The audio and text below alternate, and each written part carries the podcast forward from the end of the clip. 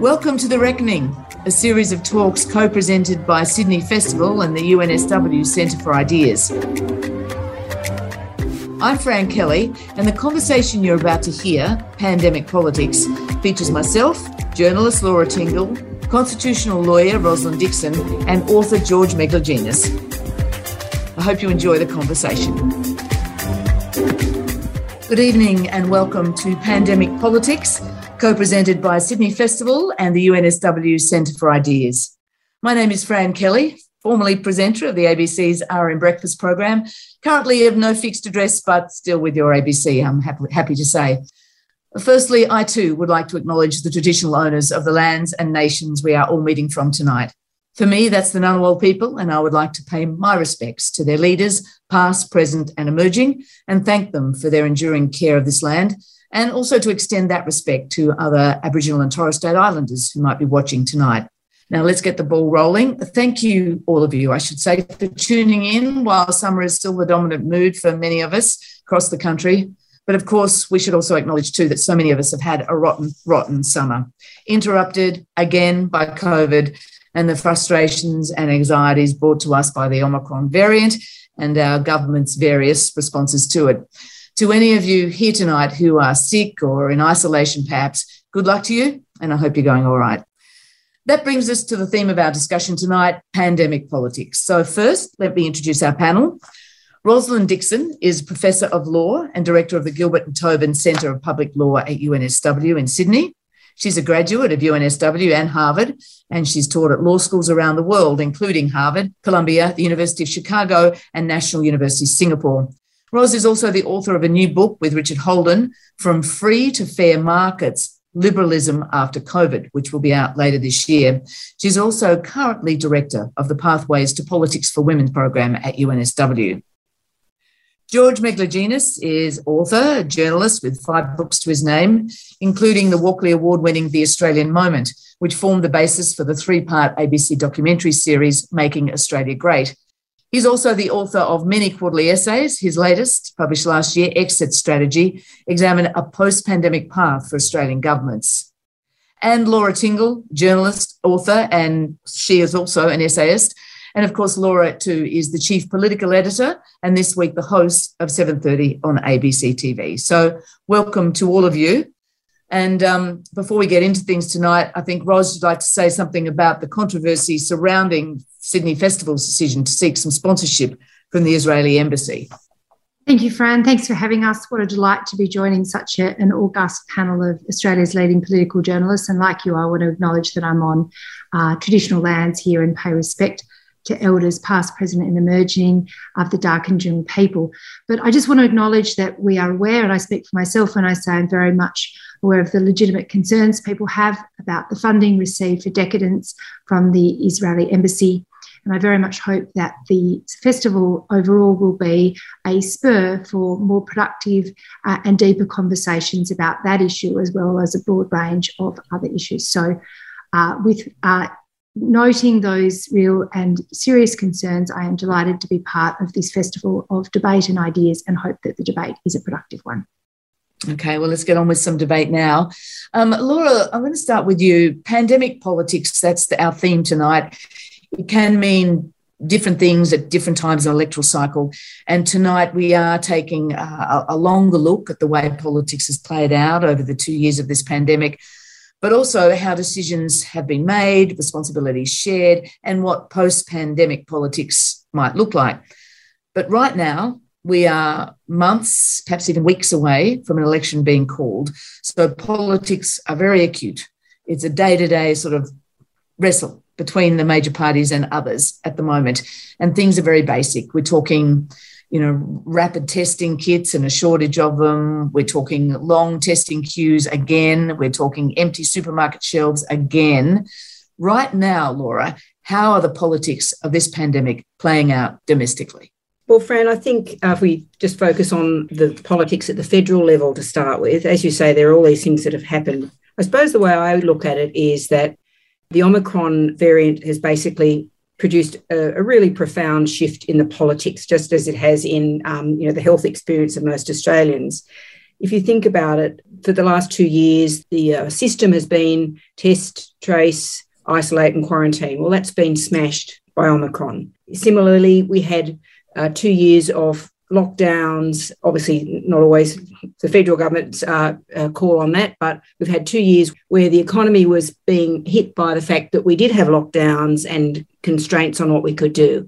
Now, a lot of those have basically either been removed or have become ineffective because it has just become such a widespread of the disease. So now we're in this situation where the economy is suffering because of Omicron. People can't go to work, people are getting really sick.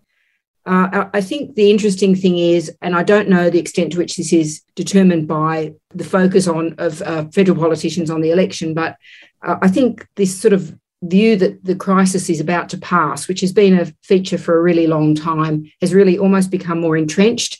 You know, officials and the government ministers will be saying to you, look, Omicron's already peaked. It's just around the corner that it'll get better. The economy will take off again and everything will be really rosy brackets by the time we go to the polls. But I think all of those things change the way people will be assessing the government because it's not just a debate about the government being in your face or not being in your face. Omicron is in your face, COVID is in your face, and that is affecting people's lives, whether it's their health or whether it's their business, um, whether it's their capacity to go to work, send their kids to school.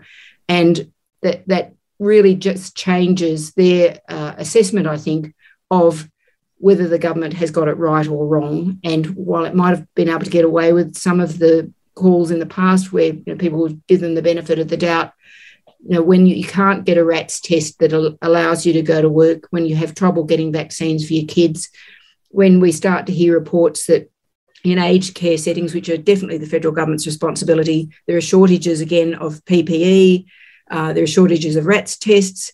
That starts to really change the way people see politics, and it's not good for the government.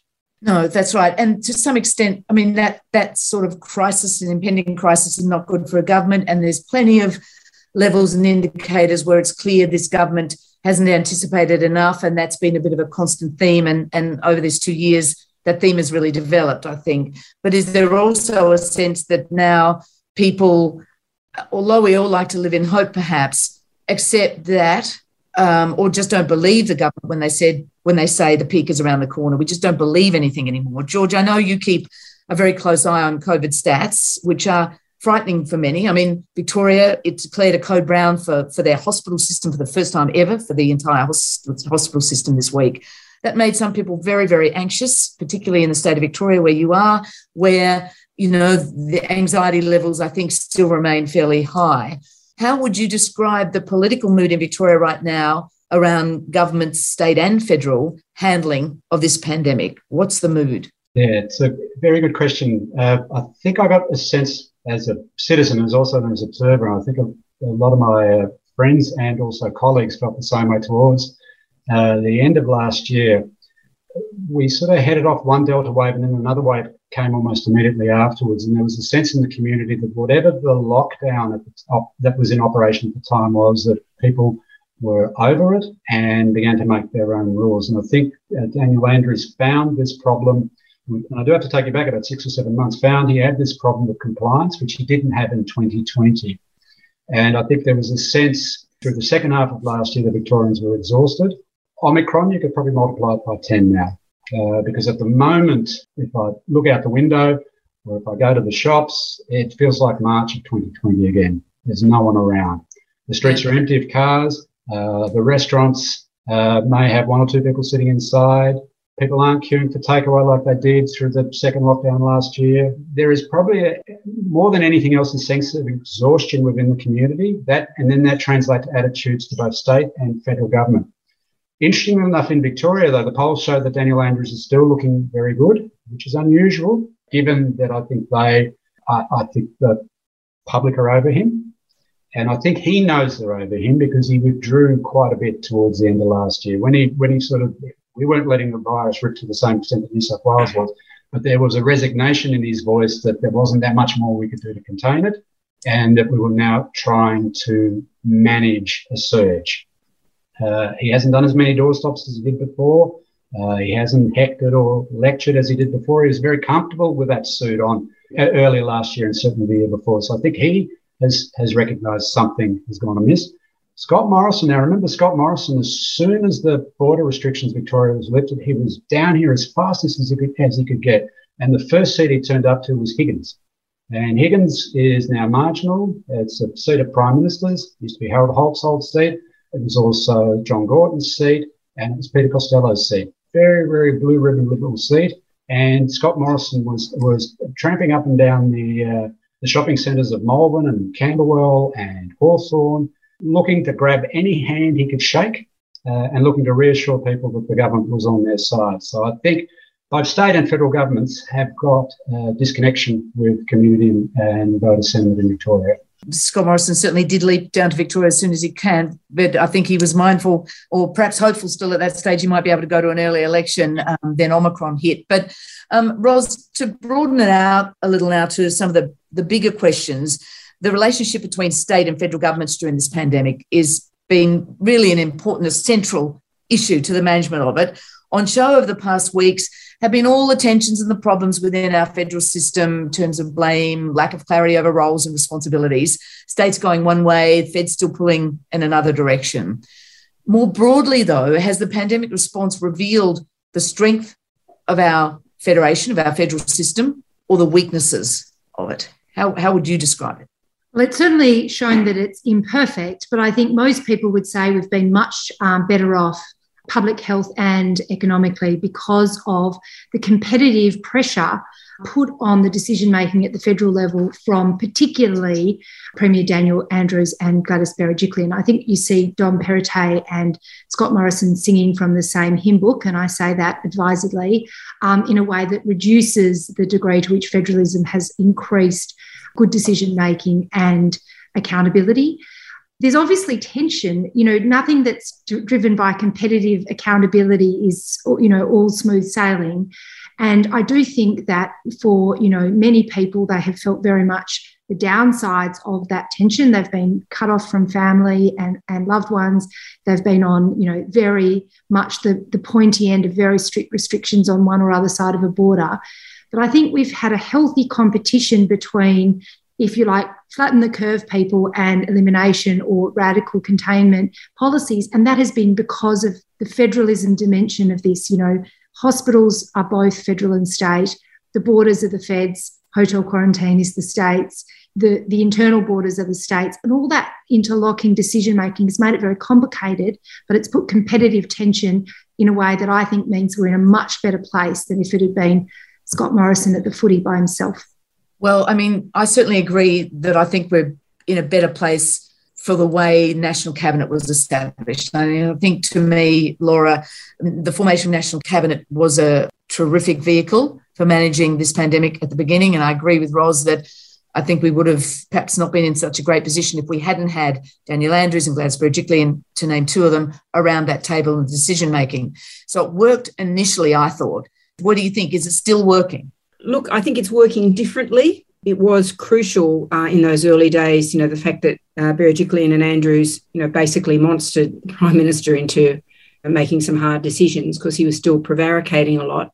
It's obviously broken down a lot in the sense that people aren't looking for uniform outcomes everywhere, much more acceptance that people want uh, different outcomes for different states, and that's fine.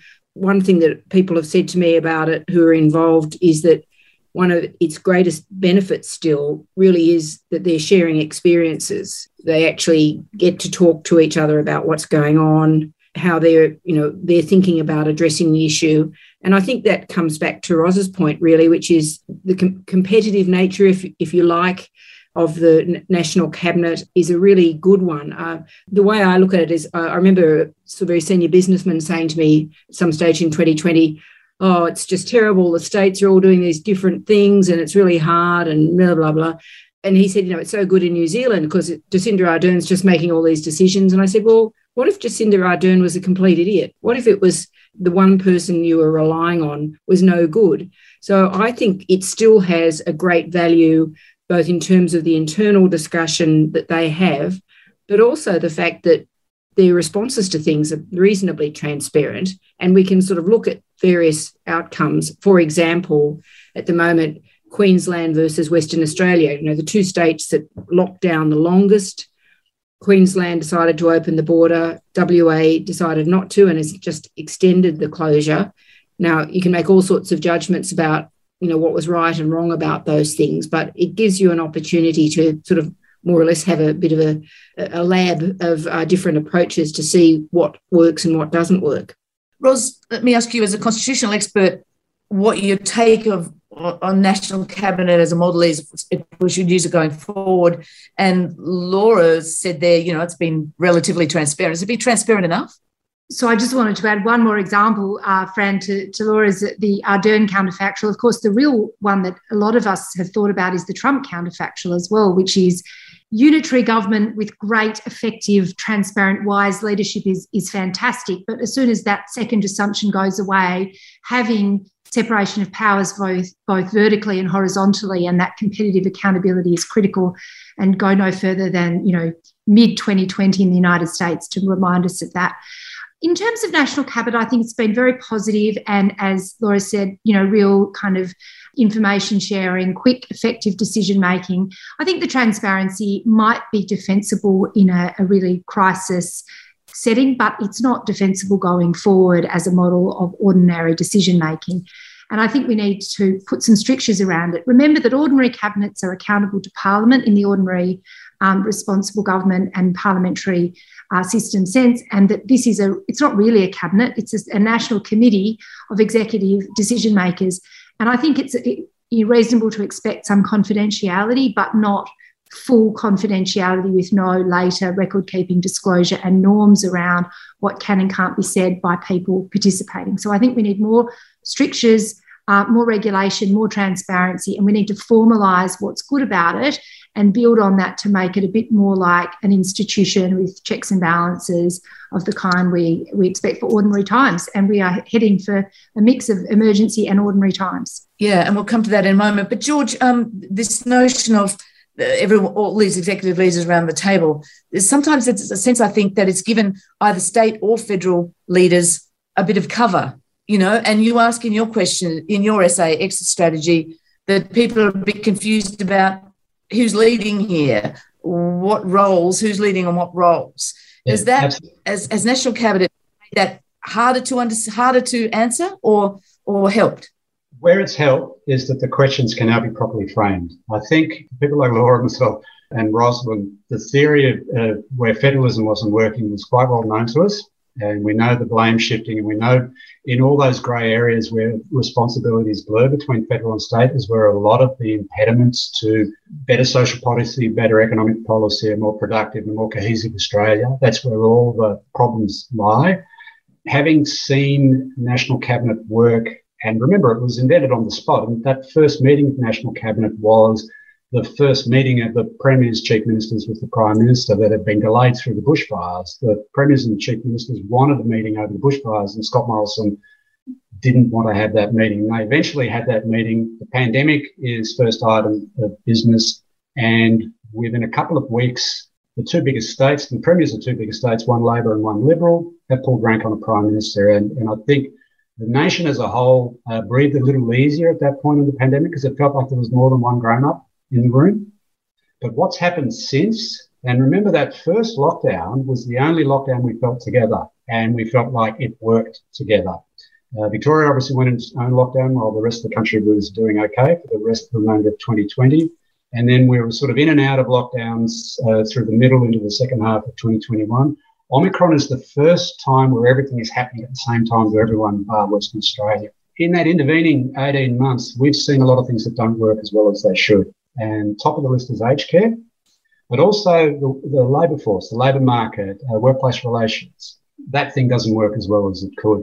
All the bits where you would trust an Australian safety net would be firm, uh, would be properly stitched up. There are a lot of gaps in it. And the virus has found gaps. It found them very, very effectively. It's a killer in aged care, but it's also a killer with casualised workers. It's a killer with young people, but not necessarily, it doesn't knock them over, but it does uh, render them unable to work. And those things are things that a, that a national cabinet has to start to understand. And not only is it a joint responsibility, but at some point to settle some of these issues, federal and state governments are going to have to figure out who takes primary responsibility in each of these areas. And obviously, some of it can be referred up, but some of it, and I mentioned in the quarterly I put this concept now of sort of contracting in as opposed to contracting out. In aged care, of course, what was the biggest problem in aged care? Commonwealth didn't want to take responsibility, and there was a lot of private sector operators that sort of didn't know what the rules were. At the moment, and we've got a great big Royal Commission report to tell us how to fix the problem, that costs a lot of money. I think the, the story going forward, which may be one of the big lessons from the pandemic, is the Commonwealth figures out a way to contract in back to the states to run aged care for them if they don't want to run it themselves. That's one of the big issues I think you could look at at a national cabinet. There are a couple of others, climate change and tax reform, but let's not go there just yet. Yeah, I mean that's very much sort of post-pandemic. What are we looking at? What have we learned? What are the shifts? Yeah, and- but right now it's managing the aged care system. It's still not managed well. The other thing is managing the labour force. We're not managing that well because of Omicron well, it's not managing the labour force well. And there's a lot of things that aren't being managed well. I mean, rapid antigen tests is sort of the example writ large. Again, is it the federal government's responsibility to have made sure there was enough in the country? Is it the state governments to have looked after their own things? I mean, one person tuning in tonight asked the federal government has been withdrawing from responsibility, shifting to states, especially if challenged. What does this mean for future Commonwealth governments? Would any of you like to answer that, Laura? Yeah, I, well, I've got a couple of observations to make there. Um, if you think about the list of things that George just mentioned that have gone wrong, uh, or you know that now have holes in them that worked at the, at the beginning, labour force laws, income support, aged care, these are all federal government responsibilities. More broadly, I suppose the thing I'd just make the observation of is that what the pandemic has made clear to people, I think, in a way that we really haven't seen for 30 or 40 years, is the role of the states. People have been very sort of confused about what role federal and state governments have. They've suddenly become much more aware of what their state government does. So, you know, that's changed the politics, I think, quite significantly. I mean, people talk, have talked about the blame game for a really long time. I mean, Kevin Rudd used to talk about it, but I don't think people really knew what the federal and state governments did. I think they're much more aware of that now. So that changes I think the pressures on both levels of government to really clarify that. Um, and, and Dom Perrottet, um, just before Christmas, gave a speech to the press club where he was saying, look, we need to actually seize this moment and actually look at how our federation works. And he was suggesting um, a hive off and a switch of uh, responsibilities in things like the NDIS as a result of that. So I think it changes the politics. People still basically go to Canberra to say, you've got to fix this. And you can see that with the way there's been the response to the rats test controversy because people just say, look, you know, give rats about the fact that, you know, somebody order the test. Yeah, yeah, somebody just do it. And why can't the federal government, you know, Biden announces that he's ordering 500 million of the things. Why is it that we can't get the federal government to order them into the national stockpile and distribute them and work it out later? Now, whatever is required. George might be right that we see this sort of contracting in thing, but I think it still leaves this fundamental question about what is the role of government. I mean, everybody's exhausted. I think that's one other thing you should say. You can just see it. You know, even if they're not very good, the politicians are really exhausted and over it. But you know, if they can get beyond the oh, it's just you know, it's going to be much better in a couple of weeks view, which is you know, we'll have rats tests in a couple of weeks and Omicron will have passed and the economy will take over to take off again. If they can get out of that mindset and just go, well, actually, we have so much uncertainty about things now. We, we know that there are all these various variants out there. And what we have learned is that the health system is chronically underfunded and unready for what might come next. And we have to make a profound decision about this whole thing about reducing the size of government, which has dominated certainly the coalition and, and to a lesser extent Labor thinking uh, since the 1990s. You know, there's got to be a fundamental shift. And I get the sense that people now want that. They want to know that if all these leaders are talking, then someone will take responsibility for ordering the rat tests or ordering the vaccinations or making sure the hospitals are up to scratch, which they've been saying they will be now. State and federal leaders have been making that promise for eight months at least. And here we are finding them being tested. Ros, I mean, I get the sense that people think, well, the top banana in our country, which is the prime minister, should have a handle on that, even if it's devolved to the states. But then again, we've got a prime minister who's saying, well, look, you know, I'm all for can do capitalism and don't do governments, which I always think is a very strange slogan, given the criticism coming his way. He's almost promoting a smaller government when I think from everything we've experienced, as Laura was saying, people are wanting more from their government. I mean, there's not much more dollars to be handed out, but they want more forward planning. They want more someone taking responsibility. What do you think that will mean for the future constitutionally? So I think it's really interesting, Frank, because there's sort of two questions on the table. What happens to the size of the federal government, and then what happens to the size of government, you know, writ large?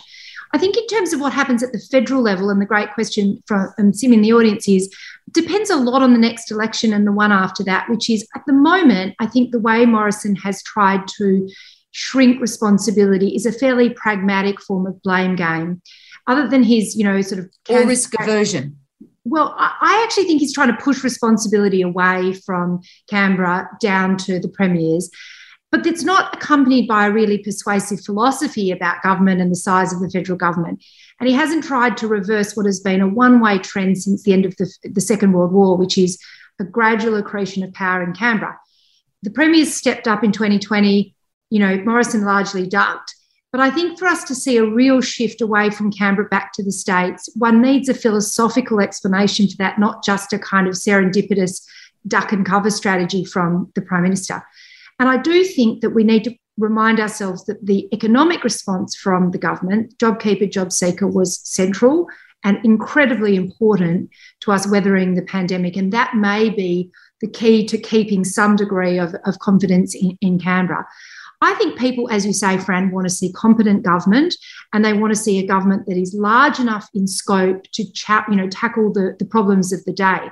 If that means insourcing back aged care, so be it. You know, we have a much smaller hospital bed ICU capacity per capita than some comparable countries like the United States. Maybe it's time that we invested in our public health system by saying it's got to have more spare capacity, even if it costs a lot of money you know, one of the big mistakes that was made early in the pandemic was a kind of cost conscious, we'll only order AstraZeneca and we'll wait it out and see vis a vis Pfizer. That was a critical mistake. So I think Australians, if given the information, there's a lot of stuff to digest. You know, not everyone wants to spend their whole weekend reading the statistics that George and Laura and I do. But if people appreciate what went wrong, they'll say, we want to spend the money on buying the rats, buying the vaccines, having the hospital beds, having the capacity to weather this in a way that means everyone is taken care of and we can get on with things as close to normal as possible. I think, but for JobKeeper, JobSeeker, we would have seen an incredible shift away from Canberra, but the economic part of the puzzle is still very important. And the future of the Federation depends on it too, because we still have a lot of the money going to Canberra. So, however, we recalibrate federalism will depend a great deal on the fiscal part as well as the political narrative and what happens at the next election. Let's move to the, the fiscal part of this because this is a health crisis primarily, and all our leaders thankfully acknowledged that early on. It became an economic crisis by dint of, of that. Now, you know, the government's spent enormously. Forget any talk of debt and deficit that is now gone. We have trillion dollar deficits out as far debt as far as the eye can see. We have deficits as far as the eye can see. George, your essay was largely taken up with making sure we don't waste this opportunity. You say, do we do we snatch mediocrity out of the jaws of, of success? There is some success we're having. Look at the unemployment rate; it's very low. The treasurer is trumpeting that. Um, look at our vaccination rates; they're very high. The prime minister is trumpeting that. But the way we are spending the money and the way we are trying not to spend it now is backfiring on us with Omicron. No more lockdowns. Let's get the economy zooming. Let's get everyone out there doing their thing. Well, it turns out a health crisis brings with it its own economic crisis. And so everyone's knocked about by Omicron. So everybody's staying home. Guess what? There's not the workforce and the economy is being battered around. In the US government, the Biden administration is making no bones about it. It's going to try and spend its way to growth through a trillion dollar infrastructure package. We don't have that kind of spending on that level factored in, even though our spending is enormous. Have we made a mistake in the way we spent our money? Or, as Ros said, clearly JobKeeper kept us in the hunt, JobSeeker kept us in the hunt. There were spendings that had clear productivity benefits for the country. But what in the way ahead? I agree with Ross that JobKeeper, we could argue, because it wasn't properly means tested and there wasn't any catch up after the event. There are a lot of firms obviously got JobKeeper that reported increased profits.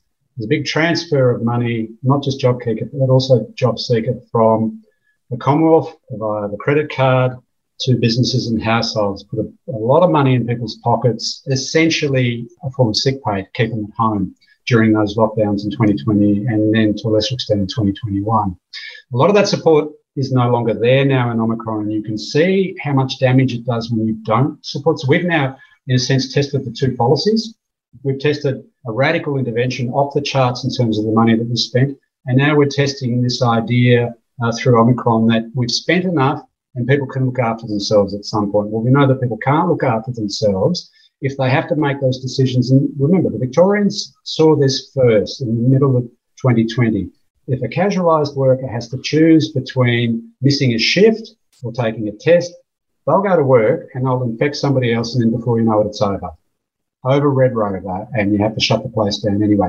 So that's the stimulus for. It's not really stimulus; it's the stay-at-home part of it the investment part of it, and this is the thing where I share your concern, Fran, having spent so much money, but having not then sought to get a bang for the buck in terms of investment, whether it's um, aged care, whether it's in the health system, whether it's in schools, whether it's in universities, whether it's uh, setting up for recovery, a decent skilled migration program that will be able to plug the holes in the labour market that we've seen emerge over the last couple of years, infrastructure, climate change, Climate change is, is a, going to be a big spending item in the next 10 years. We haven't had any of those debates, and I think partly because I don't think this is a radical thought because a number of people have told me this. Temperamentally, this coalition government wasn't suited to the long term challenge of investing and renewing in the idea of government in the public sphere.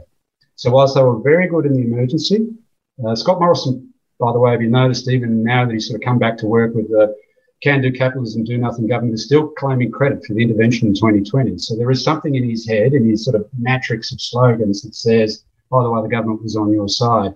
But I think temperamentally, they haven't been able to transition from the emergency response to the investment and recovery response. They keep looking for this virus to disappear and for things to go back to normal, for things to go back to 2019. It's a two year global pandemic. It's a shock the equivalent of the oil shock the recessions of the mid 70s, early 80s, and early 90s. It's a bigger shock than the global financial crisis. And each of those shocks forced governments around the world to fundamentally reimagine the role of government. And electorates tipped out every government that was in power before the shock. These are probably the bigger questions down the track. If, if the electorate says, I don't like this idea of going back to 2019, coalition are out. It may be a Labor government is out afterwards because it doesn't reinvest itself. We may be in this position, maybe about to enter this position where the, where the public start to chop and change between sides until somebody figures out how to get government back on your side. And so somebody comes up with some ideas that people think make sense to building a future again. Now, yeah. unemployment, investing in skills and training, I think people will love the sound of that. But these are enormous amounts of investment being spent. But those challenges you've talked of, we've already mentioned aged care, enormous amount of money to be spent still ahead, not budgeted for. Climate change policies, enormous cost coming to them. Uh, reskilling and bringing in the skills that we've now been exposed as, as not having enough of, enormous investment required. I've always thought that this unprecedented government spending needed some kind of reckoning. We need something like a, either a royal commission into how we've managed this pandemic and the spending of it, not a sort of a politically blaming one, but just an open, let's look at how it went. Uh, or maybe some kind of future commission established to oversee any emergency spending on this scale again. Enormous amount of money going out the hands of, of a government. But Laura, do, could you see any appetite from this government in particular, but from both sides of politics at the moment, for that kind of, you know, broad view to look at what we did, learn the lessons of it, and come up with an idea of how we do things differently in the future. Particularly interested in that idea of maybe looking at how we manage future spending on this scale again. Well, if I can take a step backwards, I suppose, Fran, I, I sort of just want to highlight the sort of mindset of both federal and most state governments actually at the moment about the amount of money they've spent and how they see that, because I think that influences uh, the question you're asking essentially there is this weariness uh, with governments, which is, you know, we've, we've thrown everything at this and, you know, we don't know what to do next. Uh, but also really importantly, um, there's a view that comes out of you know economics, which is there's a lot of money that's been transferred onto household and business balance sheets, and it's sort of just sitting there waiting to explode and take off and take the economy with it, and everything will be great. So that's the treasurer's recipe for future growth, right? That's right. So, so their, their view is that there's been this shunt of money across and they're still to reap the investment of it, if you like, uh, both politically and economically. So that sort of sort of sets the scene for where the two sides of politics, I think, now approach this. You've got sort of legacy issues on the Labor side, where Labor is sort of terrified still of being seen to be profligate, which is sort of vaguely hilarious given the amounts of money that have been spent in the last couple of years. But they're still sort of living with the uh, with the legacy of past political attacks. And you can understand why that is because, you know, the government has tended to sort of go back there whenever it can. On the other side, I think this sort of idea that they've spent so much and they can't keep spending really constrains them from thinking about it in any fresh sort of way. I mean, that's, I think, a real problem. And we've asked the Prime Minister and various ministers on numerous occasions, just at the micro level, well, look, okay, there've been mistakes made in the past, though um, you know they're reluctant to admit it. Have you actually gone out as a result of Omicron and you know put a, a couple of people aside to just think about, okay, well, given what we've learned, what do we do now? Do we do something? Do we do things differently? Does the federal government take a bigger role in some things? And there's just no appetite, no appetite at all for them to sort of think in those sort of terms. They're just on either side. I think on either side, um, because once again, the election comes into into the frame. You know, they've both both sides are focused on how they're going to pitch their messages for a couple of months' time, and they don't want to think any bigger than that. Yeah, I'll come to the election in a moment. Time is ticking away, but Ros, this take you have been doing some thinking for governments, which is always great because eh, the thesis of your upcoming book, From Free to Fair Markets, you call for democratic liberalism or fair markets to replace some elements of our current system. Just talk to me a little bit about that. What's the basis of fair markets and what would it have governments do differently? Because it comes with greater intervention from government, doesn't it? Let me just pick up on what Laura was talking about, if I may, Fran, in response to that, which is one of the things we're saying in the book is that there's a big difference between good debt and bad debt, or if you like, recurrent expenditure and investment. A lot of what we did in relation to 2020 was recurrent expenditure to fill a big income hole, and we had to do it. Otherwise, the economy would have, you know, really crashed, and people's willingness to go along with unprecedented restrictions in, you know, civilian non-wartime context would just have evaporated. So. I think what we spent was absolutely necessary. And George is right. It would have been great if we'd perfected it, but it was made a bit like Kevin Rudd's intervention, which was go early, go hard that is what Frydenberg did with JobKeeper. And you can say it wasn't perfect, but I still think it was very, very important and broadly well done.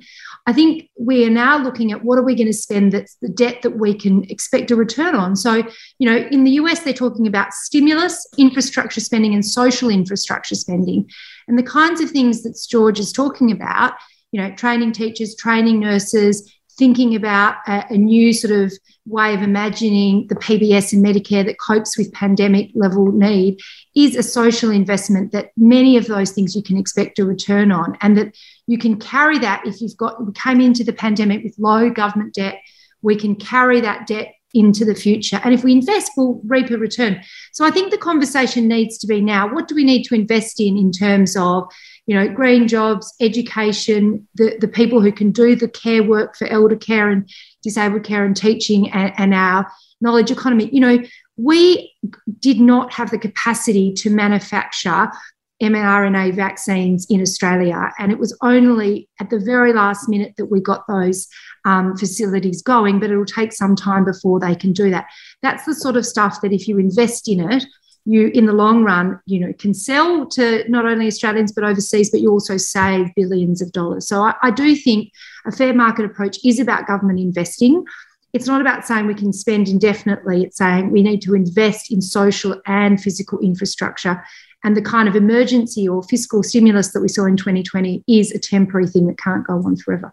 That's really you know one of the many things that we're trying to argue for and saying I think the one thing that's hard is when, when George says, you know, people are not wanting to go back to 2019. I think the difficulty is we're so much still in the midst of this crisis that the time for stepping in back and reflection is if you like, maybe premature, and that many people would dearly love to go back to 2019. It's, you know, everyone's dream to wake up and go, it's all, you know, back to normal, but with a decent climate response. And I think that the difficulty you have is part of what we need to come out of this stronger, better, fairer, more resilient is a fundamental re, uh, you know, imagination of, of the uh, system. But I don't think people have a lot of the mental and emotional energy for it. And I don't think a Royal Commission is that. I think, if anything, we need a kind of grand policy uh, bargain that requires stepping back, not so much always looking backward and saying, what would we have done differently? Because there are lots of things. It's saying, what can we do for the next 10 years, 20 years, 30 years that would make Australia more resilient, more fair, more prosperous? And I think that may not be something that people have the, the stamina for in the midst of Omicron, but that's what I hope that the many independents and others running, you know, in the upcoming election will say is that when we've all caught our breath, the, the discussion should be about the long term rebuilding of a better Australia, not just one that limps from lockdown and crisis, um, you know, from one thing to the next. And you talk about reimagination. I think imagination is the key to that. And we are looking for leadership with some kind of imagination, vision, policy, appetite, really. We are, as I mentioned, in the throes almost in the throes of an election campaign. It, it won't be many weeks now, might be a couple of months before an election is called. Laura, is the pandemic, do you think, and the government's handling of the pandemic going to be the only thing determining this election outcome? Will it effectively be a referendum on how Scott Morrison managed this pandemic? What do you think? Well, I think it will be, Fran, even if it's not deliberately that way, uh, because it has become so pervasive because it's now about health and the economy because it's you know becomes about his um, accountability and the government's accountability. If you think about it we've got these independents running in the election. What have they been running on? They've been running on uh, climate change anti-corruption commission uh, on the treatment of women. And that was sort of the framing that sort of noises off thing where people were sort of trying to disrupt the discussion that the major parties weren't really having all of those, in a way, still sort of come down to the sort of same sorts of issues that are raised by Scott Morrison's handling of the pandemic. You know, the, the sort of climate change response can be framed that way. The accountability question comes up in the Anti Corruption uh, Commission. So I think it does come down to him and what the response has been and the way he runs politics, which has worked for him really brilliantly until now. But somebody made the observation that Scott Morrison only talks to blokes, that his pitch is very much to blokey blokes uh, in the way he approaches politics.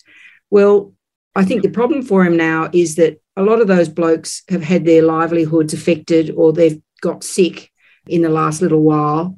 And, you know, nobody particularly blames a politician for the fact there's been a pandemic, but they do blame a politician for not giving them the instruments they need to deal with it. And I think that's really his big problem. I mean, I'm sure the government is hoping that, you know, the RAT tests arrive by the end of the month, as the promise is. The pharmacies will be stocked with them and there'll be plenty around, and we'll have all have forgotten about RAT tests. As, you know, last December, we all seem to have forgotten about the lack of vaccinations, that by the time the election comes, we'll all be moved on.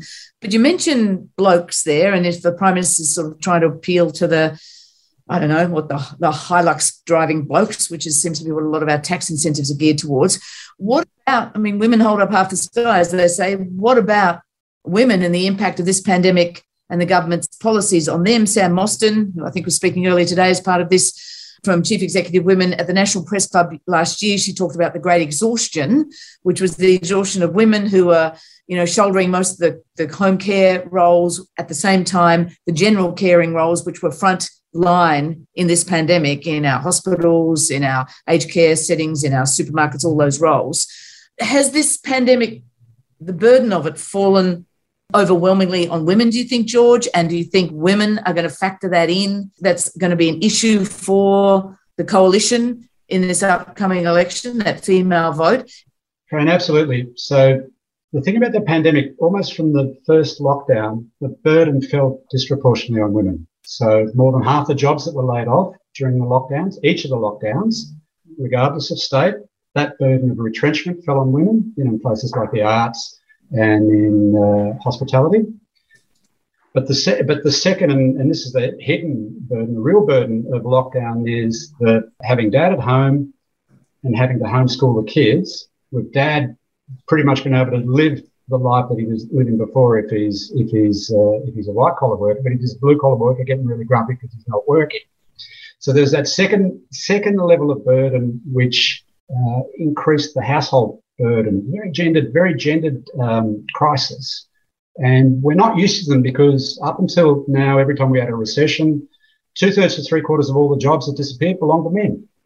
And politics was always about this is why Scott Morrison still talks about blokes, because partly he's got the rear vision mirror on. I know he tells us he wants to look forward, but this generation of politicians have been raised to just see blokes as the victims of things. They get restructured, they get retrenched, they don't get their jobs back. So that's the first point. The second point uh, about the burden on women is it actually cuts across all the other stories of an election because we've had a polarized election for the last 10 years, you know, city versus country, north versus south, Victoria versus Queensland, Queensland WA versus Victoria, New South Wales. None of those things matter if women decide they've had enough of this guy and have stopped listening to him. So you know, the election is almost over if that happens. I know there's a gender gap for Labor, and you know, Bill Shorten didn't get a, you know, wasn't he had a bad election, but he didn't have a bad election with women at the last election. But if women decide as a group, especially older women, to switch off, then the government is gone. Well, I've heard this. I've actually heard this from uh, from people on the coalition side in their in their more pessimistic moments.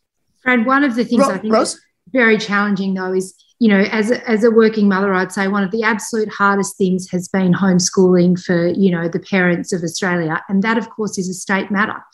And Morrison, in his more libertarian moments, wanted to keep schools open in ways that the premiers fought against. And so I think cutting across that um, very real story about a gender gap that George points to is that the biggest exhaustion is you know pandemic related. Obviously the, some of the revelations around sexual assault are very very troubling and squarely at the feet of canberra.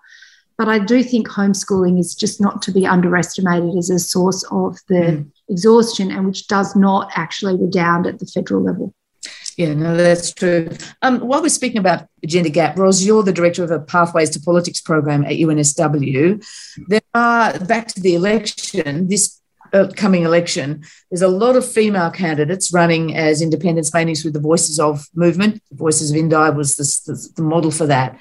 Do you see this as a real threat to the major parties at this election? And Laura, I wonder if what you think about it and all this talk of likelihood of a hung parliament. So, Ros, and then Laura we'll have to leave the experts to talk about the hung parliament. I think that the, the sense that there are a lot of really serious female identifying community led candidates is absolutely right and they want to talk about gender and climate change and those issues. They don't want this election to be only about COVID 19. They want to keep other really important issues on the agenda. And I would be shocked if at least some of them didn't get up and have some real sway over the agenda items of the next parliament. But George and Laura are much more expert. You should ask them about what's going to happen. Laura, you're in the hot seat. What do you think? The likelihood of any of these candidates getting up and the likelihood of a hung parliament? I suppose I'd work it in reverse, Fran. I mean, you know, we're, we're basically in min- sort of effectively minority governments or very close to it for most of the last decade. So there's, you know, it doesn't require much to change that. I think there is a good prospect that a couple of those women could get up. But more importantly, they are already changing the dynamics of politics just by being there. I mean, they're targeting Liberal seats, so the party has to focus on a lot more seats than it otherwise would. They've got to pay some sort of lip service to the issues that these women are raising. We see that in, um, you know, sort of fairly minor things that they're doing about climate change in some of those Victorian seats. So mm. it is already changing the politics, I think. I think there is a really good chance that there could be a hung parliament. We've already got a lot of um, crossbenchers in the House of Representatives. So a couple more. And I think that people's terror of or horror of the idea of minority government is not what it was in 2010. People have got used to the idea of it now. Mm. And if they vote for those women, it won't just be on these issues, Fran. I think it'll be partly because they, you know, feel that the existing system hasn't delivered um, good quality people to deal with pandemic. Um, so it'll be a judgment on the two sides of politics as well, I think. Yeah, maybe some more, as George would say, grown ups in the room. George, let me put this question to you. It's from someone tuned in tonight. Adrian said, asked, Has this pandemic demonstrated the lack of accountability in government structures, media spin, phony announcements, and blame games? Do pollies feel invincible? Just a quick one from you, and maybe a quick one from Laura too, who deals with this every day on seven thirty.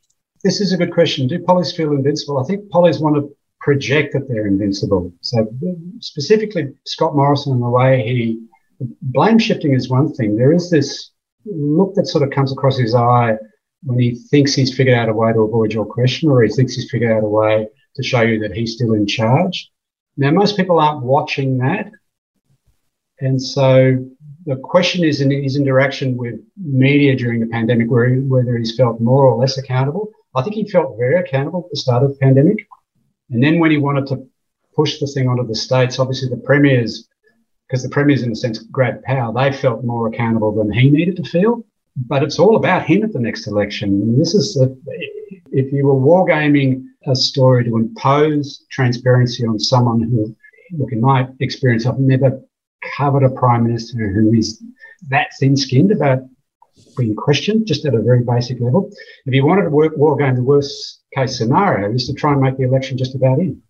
And I think you'll get a lot of scrutiny during the campaign, even if it isn't in the way that it used to happen in old media, because okay. we're going to have 30 something days to just think about him. And I'm not sure that he wants to be in that position.